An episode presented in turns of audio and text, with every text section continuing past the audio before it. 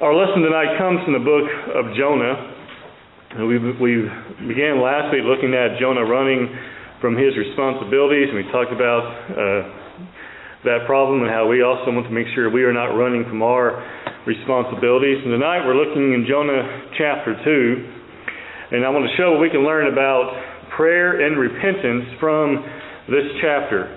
Because in this chapter, what we find is prayer and repentance, not salvation in the sense of an unknown coming to Christ or coming to God, but prayer and repentance. We know at the end of chapter 1 of Jonah that the Bible tells us that the Lord had prepared a great fish to swallow Jonah. And Jonah was in the belly of the fish 3 days and 3 nights. And we think about this situation which Jonah was in, we can say without a doubt, it was a very unique situation. I think I can say with all confidence, no one here has found themselves in the belly of a great fish. We have no doubt been in the midst of many storms. We have been in the midst of various hardships. But to say that we spent 3 days and 3 nights in the belly of a great fish, I don't think we can say that. But Jonah could. And actually, we look at history, there have been occasions where individuals have been found inside of wells, for example. I think it was over in England and perhaps a few other places where individuals have been found to be swallowed whole by wells and things such as that. The Bible doesn't say this was a well, it just tells us it was a great fish. In all reality, it doesn't really matter at all if it was a great fish or a well or a number of what it was. The point being that God, when Jonah left the boat, it didn't take long before he found himself in the belly of this fish where God wanted him to be. And we think about that, those events that transpired here. It reminds me of not only the power of God, but also his creativity. You think of the various ways in which God could have punished Jonah, the various ways in which he could have brought about trying to drive home the need for him to repent. He chooses to have him to be swallowed whole and alive by giant fish. Now, no doubt we have some very interesting ideas in life that come about us, but to say that we ever thought about being swallowed whole by fish as a way to cause someone to repent, that probably isn't the first thing that comes to our mind. Because we know up until this point, we have seen various occasions where God has done various things to try to bring people back to him, to try to sometimes knock some sense into him. We saw that going back to the flood in Noah's time. We've seen that in the time period of Sodom and Gomorrah where the fire literally rained from heaven. They were given chances to repent and they refused. We know various other instances where God has chosen nations and groups of people to punish his people, to try to bring them back to him. But in Jonah's case, he said, no, I'm going to prepare a fish for him. And we find in chapter 2, beginning in verse 1, that as we're going to notice here, is that disobedience always puts man in a difficult situation with God. And Jonah, no doubt, finds himself in a difficult and a very unique situation as well. In Jonah chapter 2, beginning in verse 1, we find what I call Jonah's acknowledgement of why he was in the fish. He understands very clearly in chapter 2 that he knows why he is in the position that he is in. We know in chapter 1, when he is in a boat with those fishermen there, with those mariners, as some people call them. He knew why the storm had come about, because when he came up and they finally questioned him, he says, all this is because of me. And in chapter 2, that doesn't seem to change. He says, I know why I am here. In verse 1 of chapter 2, the Bible tells us here, beginning in verse 1, he says, the Bible says, and Jonah prayed to the Lord his God from the fish's belly. And he said, I cried out to the Lord because of my affliction, because of the situation in which he was in. Now, what has brought about his affliction is sin. He was there because, as he admits in chapter 1, he was trying to flee and run away from God. And in chapter 1, and also here in chapter 2, we see that didn't work. He is there, he is in this situation because of his affliction. His prayer to God is because of his sin. We find there in verse 1, the Bible tells us he prayed to the Lord his God from where? From the fish's belly. From the fish's belly. He said, and I cried out to the Lord because of my affliction. We continue reading, we find that God had placed Jonah in this place because of his disobedience. We continue reading verse 2, he says, "And he answered me, out of the belly of Sheol I cried, and you heard my voice. For you cast me into the deep, into the heart of the seas, and the floods surrounded me. All your billows and your waves passed over me. Then I said, I have been cast out of your sight, yet I will look again toward your holy temple." He realizes that he is in this place, and we find here in verse 3 and 4, he talks about the various things that take place during this time of him being inside this great fish. We know again in verse 1, he's in the belly of the fish, right? He says, "For you cast me into the deep, into the heart of the seas." He says, "The floods surrounded me. All your billows and your waves passed over me." He's referencing there the idea of this tempest in the sea, right? He says, "And I have said, I've been cast out of your sight." You think about that idea. He says he has been cast out of sight of God. We know in verse chapter 1 he was cast overboard, and then he got into the water, and then the fish captures him, right? But he says in verse 4, he says, "I've been cast out of your sight," a reference to God. That either he has been cast away because of his sin. And again, that sin was his disobedience. But also notice here in verse 4 what else Jonah says. He says, "Yet I will look again towards your holy temple." Now, there have been some in the past who try to say that in Jonah chapter 2 you have a sinner's prayer, but yet that's not the case. Because in order to be a sinner's prayer, you have to be first to be a person who's not a follower of God. But we know in chapter 1 that God calls to Jonah who was already a prophet of God. We also find in chapter 2 that in looking at verse 4, he says, "I will look again," which means he has looked before. So he must have already been a follower of God. So this was not a calling out for salvation in the sense of spiritually save me from my sins. He was calling out to God for repentance and to be saved from being basically fish food, right? Because the whole time that Jonah is saying these things in chapter 2, if God decided that no, Jonah's words are not genuine, he doesn't actually mean these things, that he's not sincere, all the fish would have to do is simply digest Jonah. He was in a predicament in which he could not allow himself to be looked upon by God as being someone who was not truly coming to him in a true repentance. And we know, if we're going to continue reading in the book of Jonah, he had his problems. But in Jonah chapter 2, he is praying to God for forgiveness and specifically for repentance of his sins. He says in verse 4, "Yet I will look again toward your holy temple." We think about his prayer is because of sin. We also find despair over sin. We might say, as I say here in this section here, it sinks him in not a physical sense, but in a figurative sense. He is sinking in his viewpoint, in how he is feeling about himself spiritually before God. He is sinking. Looking here with me at verses 5 and 6. He says, "The waters surrounded me, even to my soul." Is the soul a physical thing?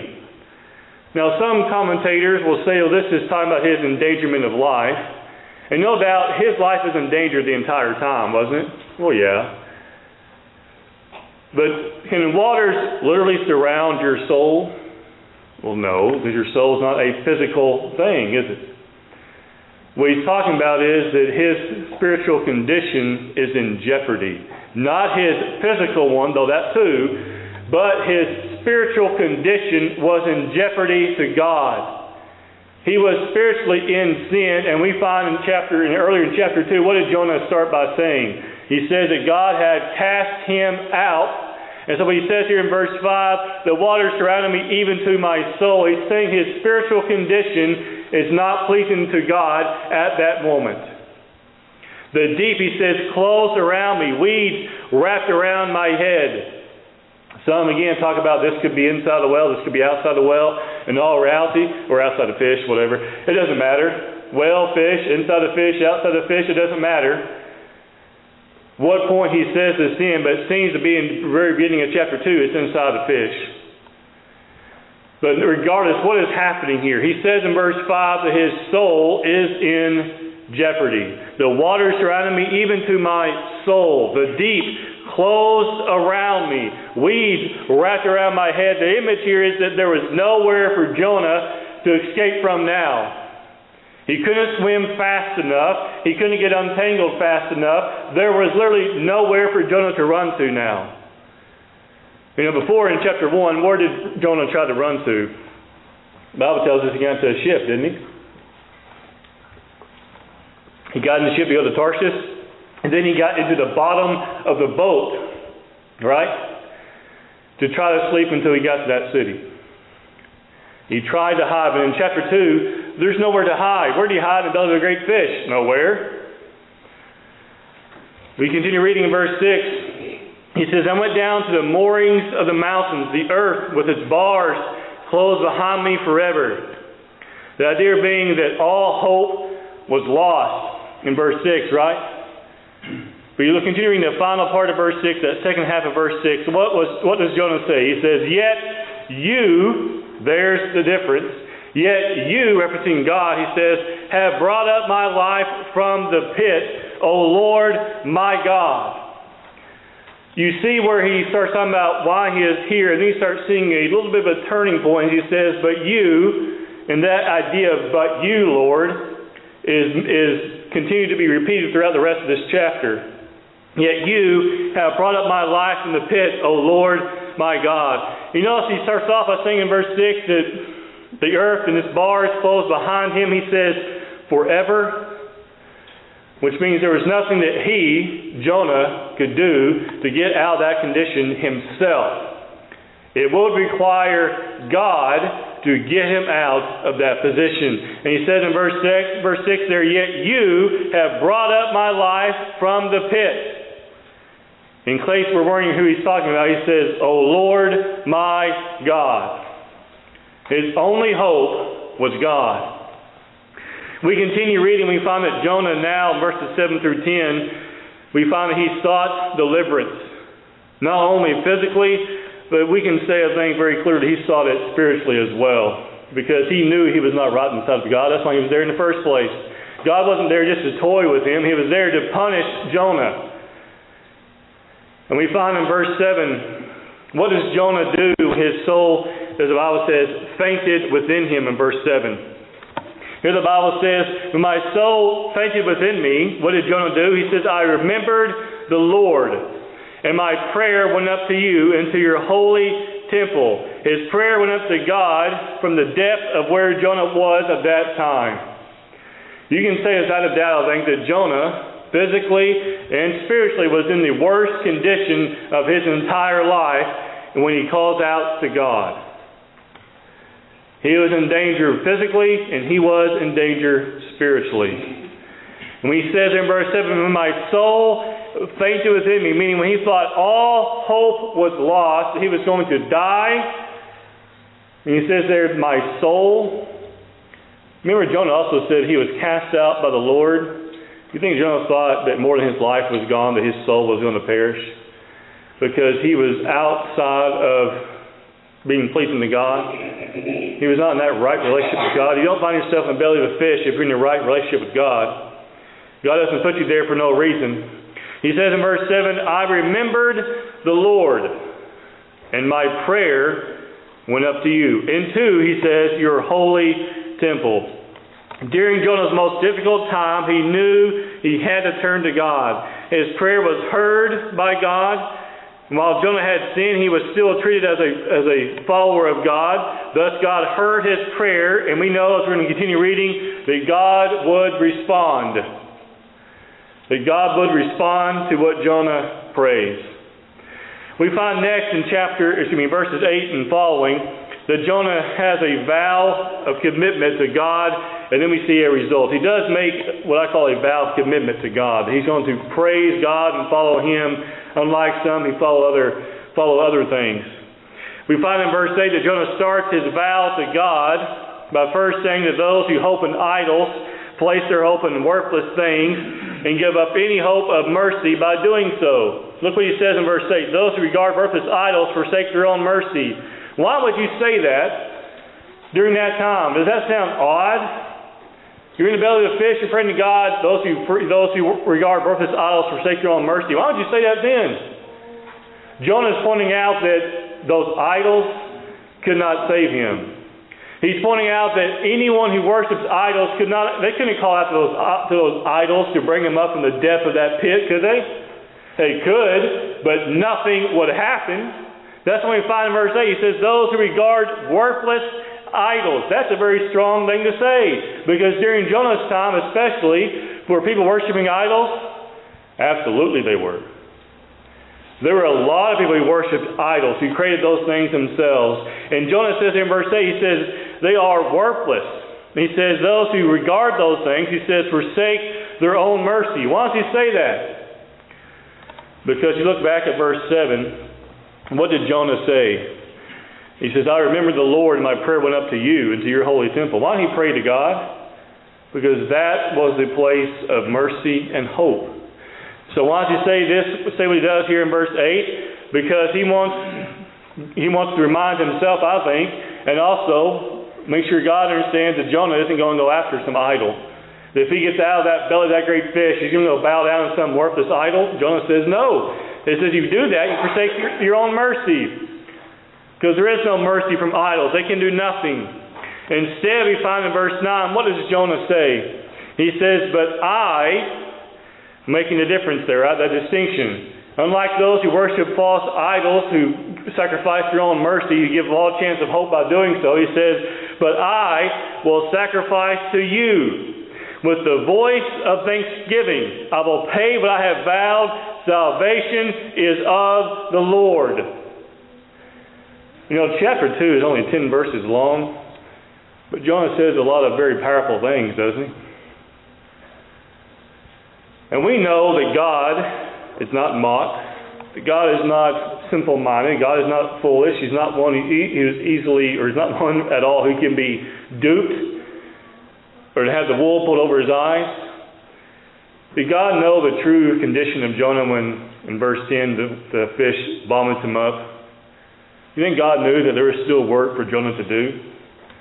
In my opinion, I don't think there's any doubt God knew there was still work for Jonah to do. And chapter 4 reminds us that Jonah had a long way to come to change his mindset completely. But what Jonah gets in chapter 2 is something that some people don't get still today. He gets a second chance by God, doesn't he? Because you have a calling by God to Jonah in chapter 1, you have a second calling in chapter 3, where he tells Jonah, who now has a much different attitude and probably a much different smell about him, he tells him to go to Nineveh, right? Now, the Bible doesn't reveal the timeline about from the time he is vomited up, the time he goes to Nineveh. Some say that perhaps when Jonah entered Nineveh, that he looked a lot different because of being inside this great fish. Possibly. But one thing was changed. Jonah knew the last thing he wanted to do is find himself anywhere near a boat, anywhere near a fish, and being outside of the right relationship with God. But we're getting ahead of ourselves. Looking at verse 9, rather. So Jonah makes this comparison. Verse 8, he talks about those worthless idols, how they hold no mercy. He says, those who regard them forsake their own mercy to give up any chance of hope. In verse 9, he says, but I will sacrifice to you with the voice, he says, of thanksgiving. Can you imagine how thankful Jonah must have been in verse 10? I can't imagine, as we'll get there in a moment, his emotions when he was finally brought forth from the fish. Probably a lot of different ones, but I'm sure the first one he felt was, I'm glad I'm alive and the Lord gave me another chance, right? But in verse 9 he says, I will sacrifice to you with the voice of thanksgiving. I will pay what I have vowed. Salvation is of the Lord. And how does God respond? The Lord spoke to the fish and it vomited Jonah onto dry land. You notice the Bible doesn't say actually where Jonah was released from the fish. It just says dry land. We don't know where it was in relation to Nineveh, or at least I don't. But you think Jonah really cared where he was released from so long as God gave him one more chance? In all reality, God gave him more than just one more chance, as we'll talk about later.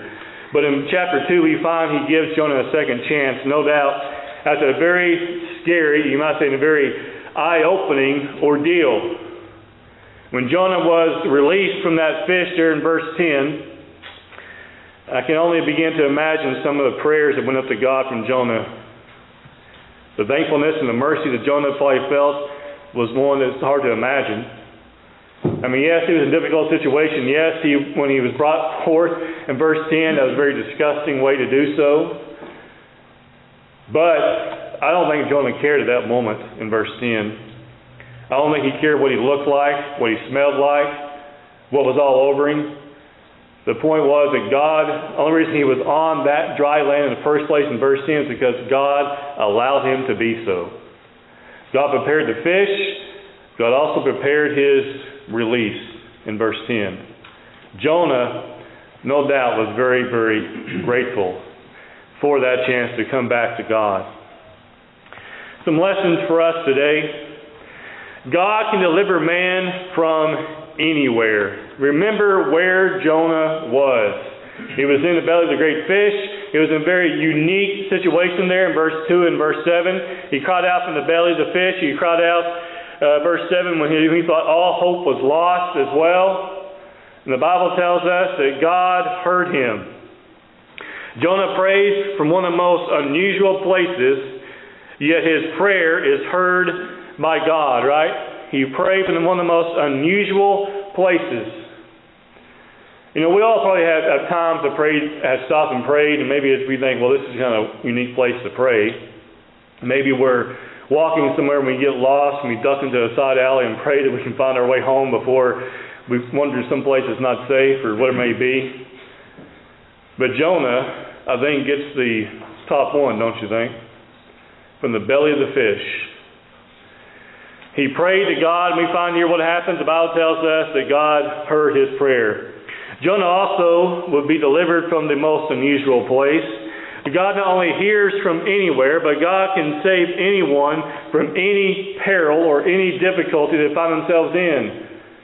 We think about how many times people have fallen into various disasters. People who have been trapped in mines. People who have been trapped in caves. People who have fallen down wells and we can get them out. I remember last year sometime I was watching a documentary, because that's what I do. I'm kind of a nerd that way. But it's about a guy who went in to do some climbing or to some cave exploration, him and his brother. And they had been there before, and it was this cave that had been shut down previously, but now they had reopened it. And so they decided they're going to go crawl around. So they find this place he crawls through, and he gets stuck. And they never get him out. They close the cave, and he died in that cave. You think about a cave, and you think about the belly of a fish. Which place is more difficult? Some would say the cave, some would say the fish. But keep in mind, when Jonah came up, the fish was still alive, wasn't he? You think people today could rescue someone from a fish without killing the fish? I doubt it. In cases, you go back and look in history, people have been found inside of wells and things like that. The well was always dead when they brought the person out. But in Jonah's situation, the fish and Jonah were both still very much alive. God can save from anywhere. Our second main point is that repentance brings restoration. Jonah was restored and given a second chance before God when he was released from that fish in verses 9 and 10. Remember his words in verse 9, "But I will sacrifice to you the voice of thanksgiving. I will pay what I have vowed," which means I will do as I have been commanded. I will keep my words. And he does in chapter 3. Salvation, he says, is of the Lord. The Lord spoke to the fish and it vomited Jonah onto dry land. Jonah's prayer and vow to sacrifice to God is a conclusion to his comments displaying his repentance before God. And as a result, he is brought back from the deep, a place from which only God could save him. We think about all the bad places we find ourselves, all the difficult things we go through in life. And we think that no one has ever gone through anything so difficult And then we look at people like Jonah. But Jonah's not the only one, is he? Job, the Apostle Paul, in prison for the most of his time as a Christian. He was in prison. Christ. So when we think that we are going through bad times and that God can't possibly deliver us, we can see where God delivers people, right? The Apostle Paul, yes, he spent most of his time in prison. Would God reward him for doing those things he did? You know, when the Apostle Paul went to prison, he could just say, you know what, that's it, that's far enough, because I want to get out of here, I'll be quiet, just let me out. But he didn't. Jonah, what would happen if he went against God? Gulp, right? What would happen if Job called out and said, I no longer am going to follow God anymore whatsoever? What would happen? Satan would have won that challenge, wouldn't he? And so much more. And so we find over and over again where people have gone through various difficulties and challenges, but with God, they have overcome them. Paul, while in prison, what did he do? He endured through those things. Job endured. Jonah endured and was preserved, right? Christ did what he endured and saved, no doubt, countless souls who would obey him. So let us have the mindset that we will not delay when it comes time for us to repent. When Jonah was cast overboard, how fast do you think that prayer began when the fish came upon him? I can't imagine what his facial expression must have been when he realized where he was and how fast he began praying to God. We want to have that type of speed, but we also want to have that type of sincerity. We can pray fast, but if our heart is not right, it doesn't matter, does it? Jonah prayed and he prayed and he prayed. It wasn't just a few words. He prayed and he begged for God to spare him. Jonah repented, but consider what it took for him to do so, and let us learn from his situation. When Jonah was on the boat, what did it take? The mariners coming to him and waking him up. When Jonah was cast overboard, what did it take? A fish, right? We say a fish. It took God. Let's be honest. God did all those things, right? For Jonah to come about. But Jonah is a very unique individual, so we'll talk about later in chapter 3 and chapter 4. Jonah still has a lot of change to do when it comes to his feelings about Nineveh and really the lost in general. But let us be those who, when we find we are not in a right position with God, that we will make ourselves right before it is eternally too late.